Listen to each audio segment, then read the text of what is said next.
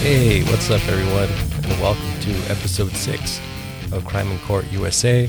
I'm your host, Mundo Carrillo, recording this on May 11th, 2021. This is my bi weekly show where I tell you about crime and legal news in America. I appreciate you guys for tuning in today. I also hope you guys had a nice Mother's Day weekend. I still live close to where I grew up, so I got to hang out with my mom. Had to be at Outback Steakhouse at 11:30 in the morning on Sunday, which is usually before I eat breakfast, but uh, it was a good time. I was happy to do it. But um, we're going to talk about a pretty tragic Mother's Day weekend today. There's a lot of gun violence, a lot of gun violence around the country. Let's just get into it. Just over the weekend, Saturday and Sunday, there were more than 260 shootings across America. 94 people died, and 236 were injured. That's according to the Gun Violence Archive. And the shootings happened in 37 states. And the general number of shootings in the country appears to be on the rise. Gun Violence Archive founder Mark Bryant told the Washington Post that shootings rose substantially in 2020 when we were all under quarantine, which is interesting because you would think that as people were quarantined that gun violence would actually go down but mr bryant here is saying that it actually went up he said that in 2020 nearly 20000 people died from gunshot wounds and that's not including suicides so far the total in 2021 is 6700 people dead in shootings now the Washington Post defined a mass shooting as when four or more people are killed. In 2020, there were five mass shootings. But so far in 2021, there have been eight. Just off the top of my head, there was the one in Georgia where the guy killed eight people at spas. In the Atlanta area, there was the one at FedEx, at the FedEx facility in Indianapolis, where a former employee killed um, some people at, at the facility as well as himself. There was one at the grocery store in Boulder, Colorado. And over this weekend, there was another one in Colorado. Early in the morning, on May 10th, a man killed six people, then himself, at a birthday party in Colorado Springs. There were children present, but no children were injured. Uh, the victims were all part of the same extended family, and the suspected shooter is believed to be the boyfriend of one of the victims. Police haven't released officially released the suspect's name.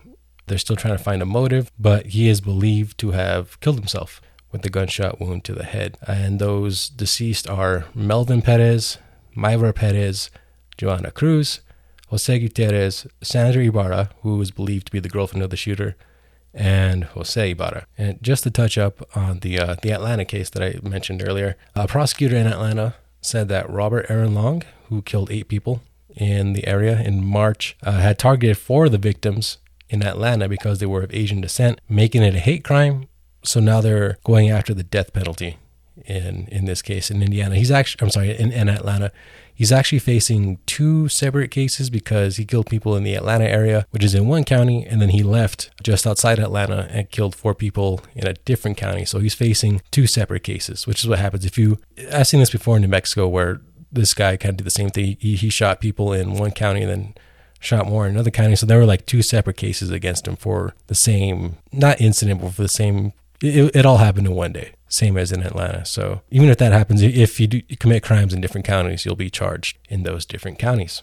There was another tragic shooting over the weekend, although it wasn't a mass shooting. A San Antonio man was charged with murder for shooting a six year old girl at a car club at a meeting on the city's west side on Sunday, May 9th. Police have arrested Andrew Ray Elizondo, who is 23, outside his home on Monday, May 10th, on a capital murder charge for shooting Six year old Soraya Perez, and a bullet also grazed the mother's back, although she doesn't seem to be gravely injured. Uh, Elizondo has been described as an acquaintance of the victim's mother, but he doesn't appear to be her boyfriend, so doesn't look like a domestic situation. And this happened during some kind of altercation at the meeting. Videos that uh, KSAT TV, a TV station in San Antonio, videos that they got showed people getting into like an argument or something, and then a car drove off with people chasing after it, and then four shots were fired. And I don't believe police have released too much in this case as well as I'm recording this podcast. So young Soraya was shot in the chest,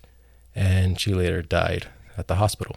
Oh boy, gun violence, man. This is tough because, yeah, shootings definitely have gone up. Mass shootings have definitely gone up. And actually, you know, as as these mass shootings come up, they're not even really the tip of the iceberg when it comes to the total amount of shootings in America each year. most of the shootings that happen in America are done with handguns, and I suppose they're more personal. I would say they're not so random like a mass shooting. Well, you know, those people don't care; they'll just start shooting anyone. So yeah, there's a problem with mass shootings, but there's just a problem with shootings in general. And the big question is, how do you address it? You know, it's it's a tough one because as soon as you start talking gun control, people kind of start freaking out and there's this rhetoric that goes around that the government's trying to take their guns and stuff. And anytime there's any kind of rumblings of people or a, a government passing gun control, gun sales go up.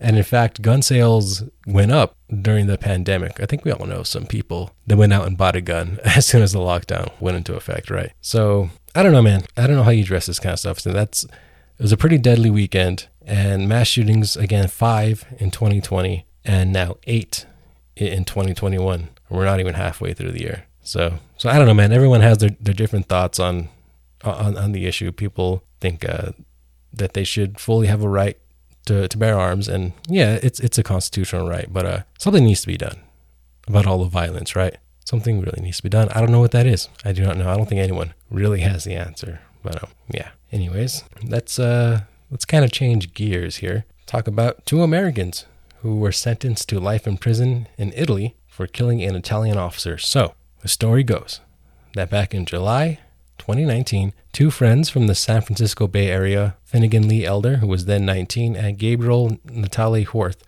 who was then 18, they were in Rome and they wanted to score some drugs. So they met up with a drug dealer and instead of being sold cocaine, they were sold pain pills. So that caused the Americans to steal the drug dealer's backpack and run off with it. And the drug dealer then used a different phone to call the phone that he had taken from him. And they all agreed to meet back up.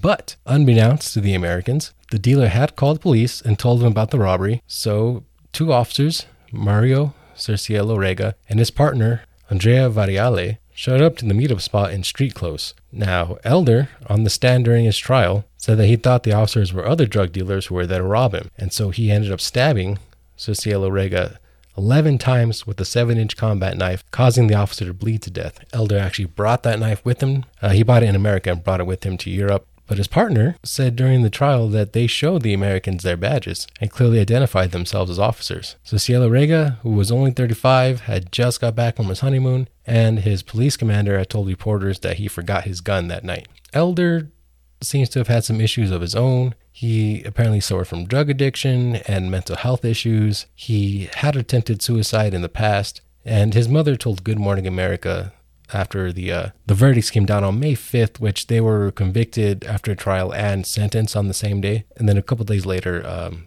Elder's mom spoke to Good Morning America, and she said that her sending her son to Europe, she thought would help him grow up because she made a similar trip when she was young, and you know she she went to Europe for a few months and said it really helped her grow. So she thought that the that a similar trip would do the same for her son, and she was worried about his mental health in prison, which I think he's gonna spend the rest of his life in prison. Although the case may be appealed because apparently there was a photo that leaked that showed the teens uh, they were blindfolded and handcuffed, which it's illegal in Italy to blindfold a suspect.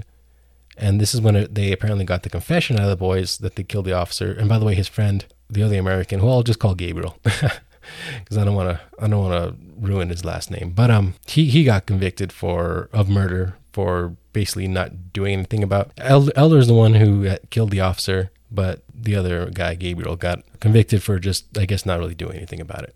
Anyway, so they got a confession out of them, but they may have been blindfolded while they were doing it, so they might get try to get that confession thrown out. So we'll see how that one ends up. And that is about all for today, guys. I appreciate you all listening. Remember to share the podcast. Remember to rate it, to review it. This is a brand new podcast, so if y'all could help me spread the word about it, I'd greatly appreciate it. I'll be coming out with another episode on Saturday. I hope you guys will tune in. My name is Mundo, and I'm out. Peace.